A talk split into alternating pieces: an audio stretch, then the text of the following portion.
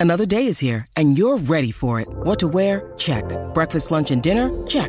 Planning for what's next and how to save for it? That's where Bank of America can help. For your financial to-dos, Bank of America has experts ready to help get you closer to your goals. Get started at one of our local financial centers or 24-7 in our mobile banking app. Find a location near you at bankofamerica.com slash talk to us. What would you like the power to do? Mobile banking requires downloading the app and is only available for select devices. Message and data rates may apply. Bank of America and a member FDIC. Your brain needs support, and new OLLY Brainy Chews are a delightful way to take care of your cognitive health.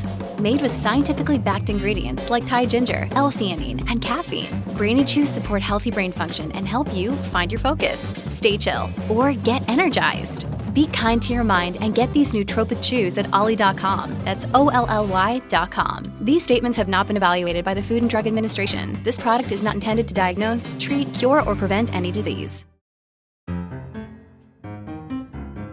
Hello and welcome to Something Rhymes with Purple. If you're listening to this, you probably already know this is a podcast about words and language. I apologise for noises off. but uh, any listeners with acute hearing, they will hear Bo, my cat, meowing for some food, even though she's got lots out there. Uh, treats, I think she's on the prowl for. But do you know what? In some ways, I think my cat might be a nice segue into the subject for today. I don't know if he actually had any cats, but he did sort of create this sort of strange and rather fantastical world. And it is none other than Roald Dahl. We're going to talk about Roald Dahl today, aren't we? A very interesting figure, Roald Dahl. Mm. And I had, I must have told you this before, I met him on a number of occasions because in the 1970s and 1980s, I wrote quite a number of children's books myself published by his publisher, Puffin Books, part of Penguin Books. And we shared an editor, a brilliant editor called Elizabeth Attenborough, mm-hmm. who I think later became a trustee of the Roald Dahl Foundation, and was one of the team who looked after his estate after his death. And I think she knew him well and found him easy. I didn't know him well and didn't find him easy. We once travelled to the West Country on a train journey. It seemed to me an endless train journey. I was young in my 20s. He was old in his, well, seemed to me infinitely old. He was probably only in his 60s. And there was something a little bit menacing about him. Yeah. He was tall. He looked a bit odd. I don't think I chatted away stupidly. I was too awed to do so. Mm. But we made conversation, and I felt that everything I said I'd got slightly wrong. He was able to disconcert me. I think, well, he's become a very controversial figure, hasn't he? Explain a bit more about that. Why, why is he so controversial? Is this his private life and some of his views expressed in letters and, and publications rather than in his famous children's stories? I think so. I think, as you say, it's to do with his private life because I think his family have become fairly forthcoming about that and well, possibly a touch of misogyny in there. But he publicly also made a number of anti Semitic comments throughout his career. Yeah, he had a, definitely had a dark side. And I think that is beginning to be recognised. And you know, I, I don't think that will ever go away now. But for those who don't know him, maybe I should just give you a quick summary of, of who he was, Roald Dahl. Born 1916, 13th of September. I think he was born in, in South Wales, in Llandaff, but he was of Norwegian parents, hence his surname and, and his first name educated in English public school, Repton. Mm-hmm. He worked for a petrol company, I think, in the, in fact, I'm looking at it here, the Asiatic Petroleum Company. Then he joined the RAF in 1939, fighter pilot during the Second World War. Then he was attached as an air attache to the British Embassy in Washington. And then he began writing. And I think his writing is divided between two sorts of things. One is popular children's books, which you know, have made him hugely famous and was how I met him. And stories for adults, some of which are a little bit sinister. Tales of the Unexpected. Good grief. I absolutely love the um, dramatization of those when I was little. He was a great short story writer, and I think some of those became short stories. And you know, he worked on the film script for You Only Live Twice. Yes. And another film of Ian Fleming's, because he was a friend of Ian Fleming's, Chitty Chitty Bang Bang. So he was a very versatile writer but a curious individual. Curious individual. And it was worth saying that actually there was another controversy very recently when I think it was Puffin actually tried to edit some of the text, which then in turn sparked quite an outcry from people who understandably thought that publishers were trying to curb freedom of expression. I think Salman Rushdie came out and said and said that. And I read quite an interesting review actually where someone just said, Well, you will look at any of his books and you will find something to offend almost everyone. But if he was a bigot, he was an equal opportunities bigot because he did take a pop at many, many people. So definitely worth mentioning his dark side, but also worth mentioning that to celebrate the centenary of his birth, the OED, the Oxford English Dictionary, is actually looking at his entries and publishing new new ones as well as revising oh. existing ones. And oh, good, because does he have a place in the evolution of our language? Well, he does really, because I mean, for many children, his work, as Michael Proffitt said, who's the editor of the OED, chief editor, Roald Dahl was the first experience that they have of reading, and you know, the adjective Dahlesque has come about because his writing has got not just eccentric plots and loathsome characters, but also linguistically, they're incredibly exuberant. And yes, he has had an impact on our language, and we can go through some of the words that he introduced. I mean, do you feel as I do, is you don't have to admire the personality or indeed the life of every great artist to recognize that they may have created great art. You know, there are people, I'm not into music, mm. but there are people who live for Wagner and yet, as I understand it, Wagner had some pretty uh, revolting views about some things. So, what and my feeling about the books is, as long as available is the original book, then by all means alongside, rather like with Shakespeare. Years ago, there was Charles and Mary Lamb, I think we're going back to the 18th century, did Lamb's Tales from Shakespeare. And they retold the stories in what they felt were family friendly terms for the general audience. But alongside that, mm. the original Shakespeare was made available. So I think as long as everything is out there, people can take their pick. Uh, anyway, that's my that's my view. You know, I think it's it's the same. Oh, this is such a big debate. We really don't have time for it. it. Was the one about statues, isn't it? I think I have loved the poetry of uh, Rainer Maria Rilke, the German poet. I oh, just, yes. you know, if I if anybody ever says, "But German is such an ugly language to me," I just say, "Well, listen to some Rilke because you will change your mind instantly." And then I discovered, to my chagrin, that actually he also had this sort of darker side, or at least in terms of his views. And it's it's taken taken the shine off him for me, I have to be honest, but not off his poetry. Mm. But it does make me think twice now. It did make me quite sad. But let's go back to the happier aspects of Dahl and the way that he played with language and yes. the sheer joy of some of his creations. But what about scrumdiddlyumptious, which is amazing? Oh, I love that word. Yes, a scrumdiddlyumptious. And that's an original word of his, is it? Scrumdiddlyumptious. It is. Oh, well. From the BFG, the Big Friendly Giant, and that became a household word following its release. So it is absolutely brilliant. He gave us in the BFG the witching hour hour. So Shakespeare first used witching time in Hamlet, but Dahl used witching hour. And it's described as a special moment in the middle of the night when every child and every grown up was in a deep, deep sleep, and all the dark things came out from hiding and had the world to themselves. Oh. I know.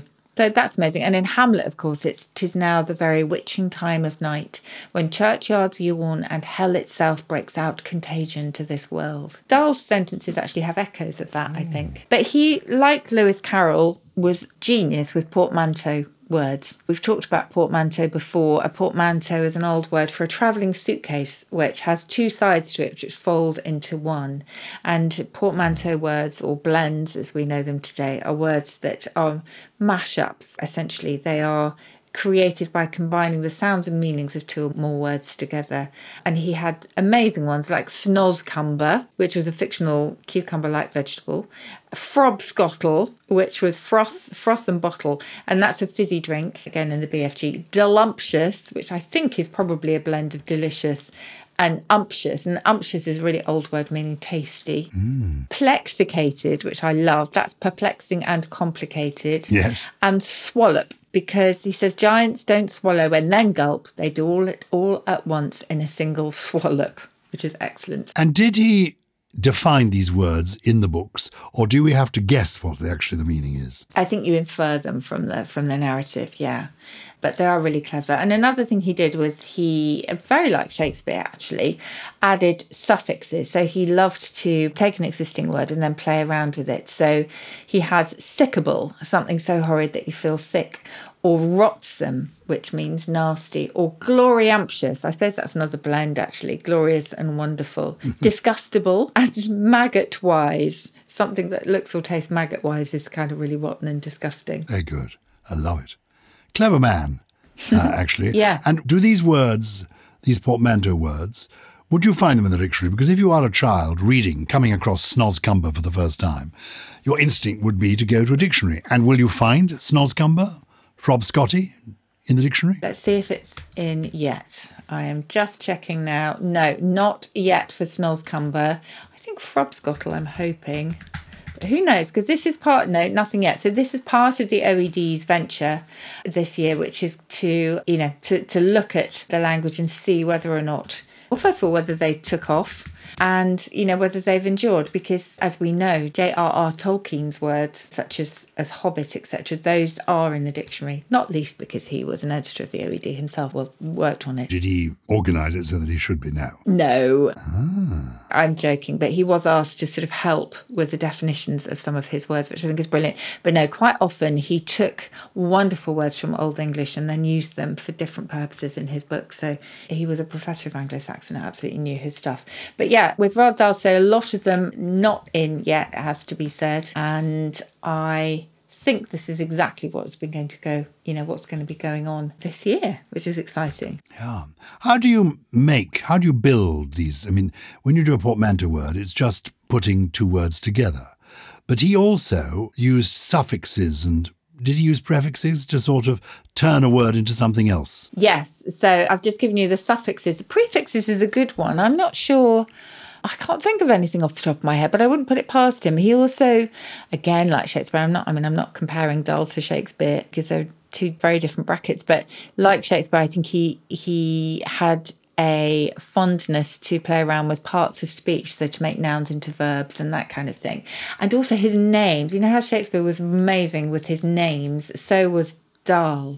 He delights in or delighted in creating names that really hint at the character or the nature of his characters. So there's Actually, a lot of authors uh, from Shakespeare through to Dickens did this. I mean, exactly Dickens too. the Restoration playwrights did it. I mean, Yeah. Sheridan has got people with wonderful names, but Dickens, I think, was a Roald Dahl favourite, and certainly his characters often have a grotesque Dickensian feel to them. Oh, Bradley Headstone, Silas Wegg with a wooden leg.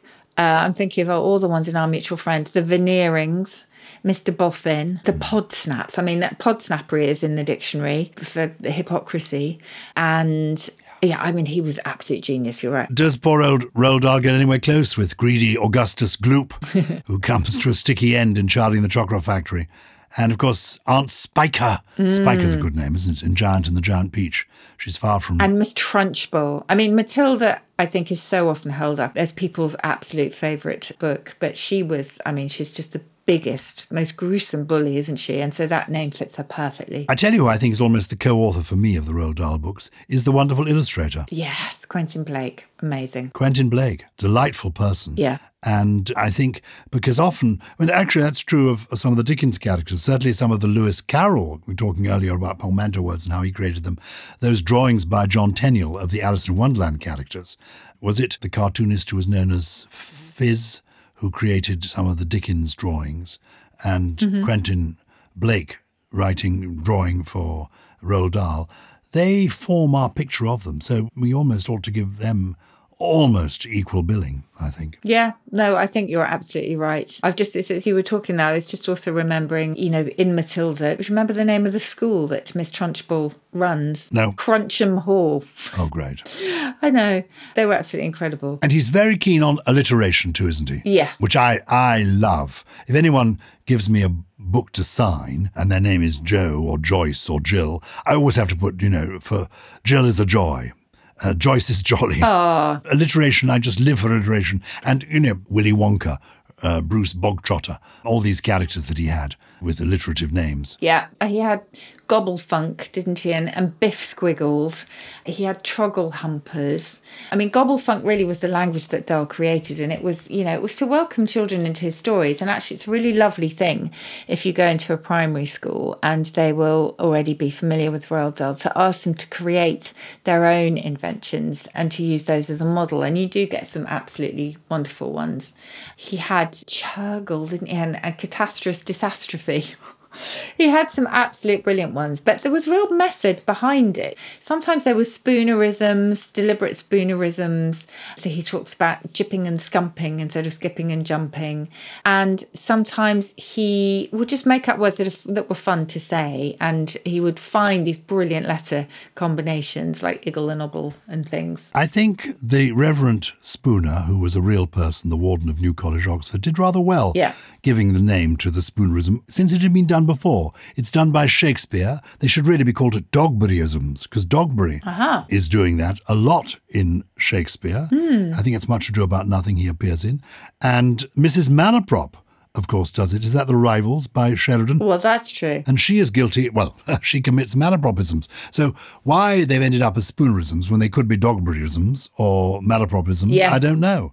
Maybe in years to come they'll be called Dahlisms. Well, who knows? I've just remembered what a trogglehumper is. It's a really bad nightmare, isn't it? A trogglehumper. Yeah. Where you just can't get back to sleep because you're so scared of going back into it. And that's absolutely brilliant. And I, I think it's really lovely, actually, that, you know, as we said, we're taking personality and, and sort of personal characteristics aside, that these words that have meant so much to so many generations are actually going to be reviewed for the OED. High time, I would think. We're going to have more Roald Dahl at the end of this podcast because I'm thinking this week's poem ought to be one of his pieces. Meanwhile, should we take a quick break? When you need mealtime inspiration, it's worth shopping Kroger, where you'll find over 30,000 mouth-watering choices that excite your inner foodie. And no matter what tasty choice you make, you'll enjoy our everyday low prices, plus extra ways to save, like digital coupons worth over $600 each week. You can also save up to $1 off per gallon at the pump with fuel points. More savings and more inspiring flavors make shopping Kroger worth it every time. Kroger, fresh for everyone. Fuel restrictions apply. This is Something Rhymes with Purple. We've been talking about Roald Dahl, and if you have a view on him or his language or his work, or if you have a favourite children's author who you feel influenced you and whose contribution to words and language we ought to be talking about, do get in touch with us. It's simply Purple People, now it's our new address, Purple People, all one word, at somethingrhymes.com. Purple People at somethingrhymes.com. Have we had communications this week from around the world, Susie? We do. And I'm going to ask you to read this one out because I'm not sure we have a voice note from Carsten, who is in Copenhagen. Oh, yes. Hi, Susie and Gyles. I love your podcast, which I listen to when walking home from work through the streets of central Copenhagen. Wonderful, wonderful Copenhagen. Anyway, a colleague mentioned that the French use the expression filer à l'anglaise, meaning to leave without saying goodbye. The French expression would seem to be the exact equivalent of the English taking French leave. What is the origin of these two expressions, filer à l'anglaise and taking French leave? Kind regards, Kirsten. Well, we've talked quite a lot on this podcast, as you will know, but over our many, many episodes about nations taking a pop at each other through language. And this is just a, another classic example. So we've spoken quite a lot about all the expressions involving Dutch as an insult, whether it's Dutch courage, whether it's a Dutch uncle, whether it's going Dutch, which was originally seen as a sign of meanness, and that kind of thing. It turns out that other countries are involved too. So when it came to syphilis, do you remember each nation blamed it on the other? I do. So for the French, it was mal de Naples or mal de Naples, so, and it was Neapolitan bone ache for us as well. And then others blamed it on the French, morbus gallus, the French disease. So no one wanted to take credit for that. and equally, the Spanish flu is a bit of a misnomer. We talked about it, didn't we? Because it didn't originate in Spain at all. It was just happened to be very severe at the beginning of the flu pandemic in the 10s, 1918, I think it was. Now, this is another example. Normally, if you remember, we associate Frenchness with a bit of naughtiness. So we have the French knickers and we have the French letter and we have the French kiss, etc. And pardon my French. Mm. But also sometimes we just like to take a pop at them, whether we like to call them les rose beef. No, they call us les rose beef and we call them frogs. This is just a continuation of that. And if you leave without saying goodbye and without much of an explanation. You take French leave if you're in Britain, and the French retaliated, or maybe it was we who retaliated, who knows, with filer à l'anglaise to leave without saying goodbye, to leave the English way. I prefer to avoid both of those and to stick to a word from the US, which I think is utterly joyful. To absquatulate is to leave somewhere in a hurry, usually without saying goodbye.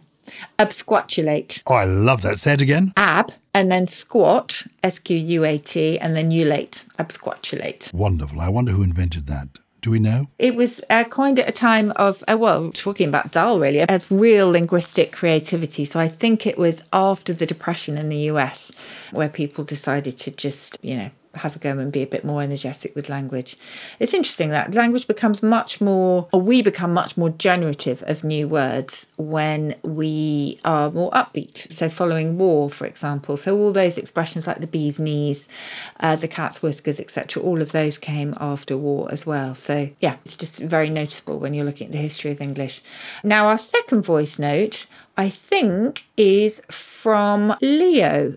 Well, Leo is German is his mother tongue, but he has written us an absolutely wonderful and very detailed note in English. I recently got introduced to your podcast, and I absolutely love it. Every minute is densely packed with facts. It made me also think about a question that I've already for a long time. Pondered, I think. Oh, pondered. Is that what he's done with it? Yeah. It's always seemed bizarre to me that there are so many different words that all describe groups of animals. For example, a pack of wolves, a herd of cows, a school of fish. All of these have equivalents in German, his mother tongue. Yet there are more exotic sounding ones for which there's no real counterpart, at least not that I'm aware of. For example, a parliament of owls, a murder of crows, a tower of giraffes. So I have two questions. Why are there so many different uh, and species specific words for describing a group of animals which do not necessarily differ in size? And where do these group names come from, e.g., murder of crows? That's what Leo wants to know. Do you have the answer, Susie? Yes, detailed question, a slightly detailed answer, but I would recommend that Leo seeks out our episode on collective nouns because we had a lot of fun with that one. But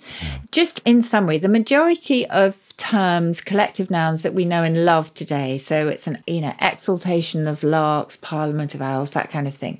Those sprang from the medieval imagination, and you will find them in books on hunting, hawking, and fishing and they were aimed very much at the aristocracy to help them identify what it was that they were hunting and, and hawking or fishing and to avoid any embarrassment. So, for knowing the correct term for hares. It was a flick of hares. For hounds, it was a mute of hares. That was a badge of honour for them. But our primary source for these, and it's worth remembering, Leo, that there is no authority saying this is the correct collective noun for X, Y, and Z. It is very much a democracy. And most of the ones that we stick to rigidly today is actually from the 15th century, from something called the Book of St. Albans, Gosh. which was a kind of three part compendium, really. And its authorship is a little bit disputed, but most people attribute it to someone called Dame Juliana Berners, who was a prioress of a nunnery. And she gave us over 160 group names for both animals, but also characters on the medieval stage. And mostly they reflected one characteristic of the animal or people in question. I could go on, but when it comes to Parliament of Owls, Parliament goes back to parlare in Latin to talk. So it was where talking took place. It was all about their sort of noise. I don't often see owls together, but so that's quite an interesting one. A murder of crows because they were associated with death. They were thought to be harbingers of death. Tower of giraffes, I suppose, is a little bit more obvious, but you also had murmuration of starlings because of the sort of sound they make as they wheel through the air in these incredible groups. And they used to be called mutation of starlings because it was thought that their legs dropped off or one of their legs dropped off and they'd then grow a new one. So it's a fascinating subject. And as I say, if you would like to, go and have a listen to our collective nouns episode because I remember it being one of our absolute favourites. Susie, do you know about the pedantic owl? No. It was the one that didn't go to it to who, it went to it to whom. oh, I should have guessed that one. I like that one. Have you got a trio of intriguing words that we should be tickling our fancies with? I think, in fact, I do know the first one you're going to give, and I think it could have been conjured up by Roald Dahl. But is it actually older than Roald Dahl, this word? Oh, it's not. No, stumblebum. Mm-hmm. Stumblebum, yeah. It's an inept boxer or a clumsy person. And it was actually, we think, coined by Ernest Hemingway oh. in 1932. So what year was Dahl born? 1916, I think I said, or maybe it was 1913. I'll look it up again. But yes, certainly. Well, it probably did predate him, actually, unless he was coining words like that at the age of 16. Well, he was very precocious. He could well have been. 1916. 1916, Roald was born. Okay. Yeah. So a stumblebum was a kind of punch drunk boxer, but by extension, anybody who's quite clumsy. So I like to, I don't like to, but I unfortunately do fit into that category. My next one, you know how I like my own suffixes, talking about Roald Dahl putting putting them on on his own words. I like if I at the end, ah. oh. IFY, and I've told you about happify, which I yeah. love to make happy, to cheerify. There's sleepify as well, to make sleepy. So I'm just going to have a cup of cocoa to sleepify me. I just think it sounds beautiful. Oh, I love that. And if you are somewhat greedy, but not a complete gourmand, but you do like your food, you might describe yourself as avidulous, A V I D U L O U S, somewhat greedy. And if you remember, Gyles, this is the fourth one just to throw in. If you then end up with a bit of a paunch, you can always say that you are ventripotent, meaning you are power bellied. ventripotent. Now, you've got some Dahl for us to finish with. Yes, I've got a famous poem by Roald Dahl. It's simply called The Pig. In England once there lived a pig, a wonderfully clever pig.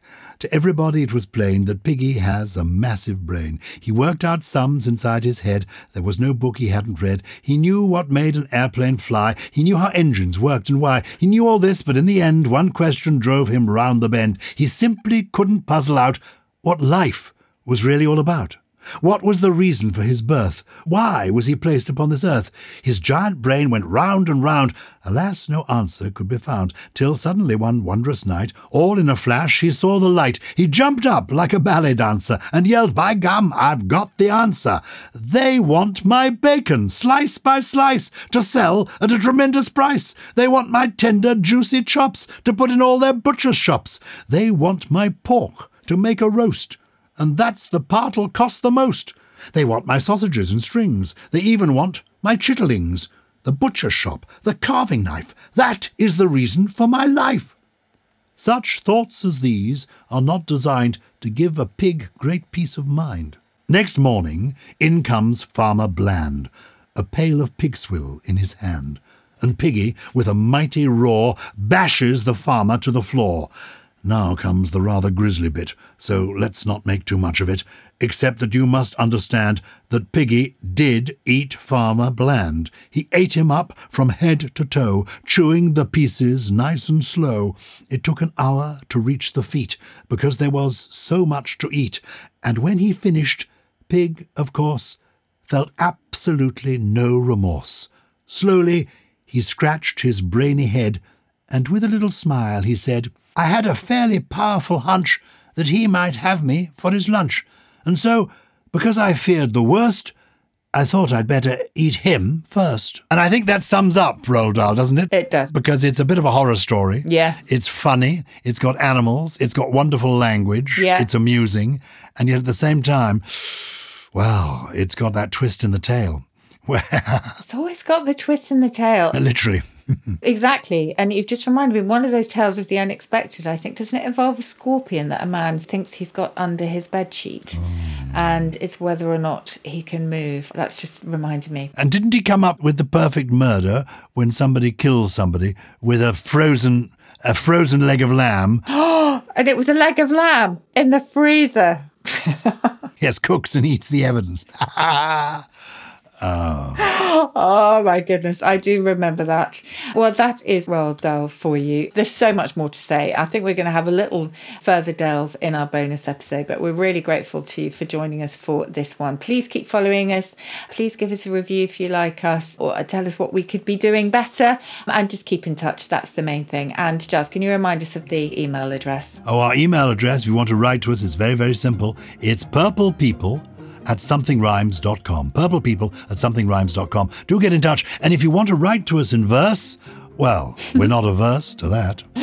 We're not. Something Rhymes with Purple is a Sony Music Entertainment production. It was produced by Naya with additional production from Naomi Oyiku, Hannah Newton, Chris Skinner, Jen Mystery. We have to thank Sophie for being our producer today and Richie. And I can just say that they are both absolutely, in the world of podcasting, jump squiffling. They certainly are.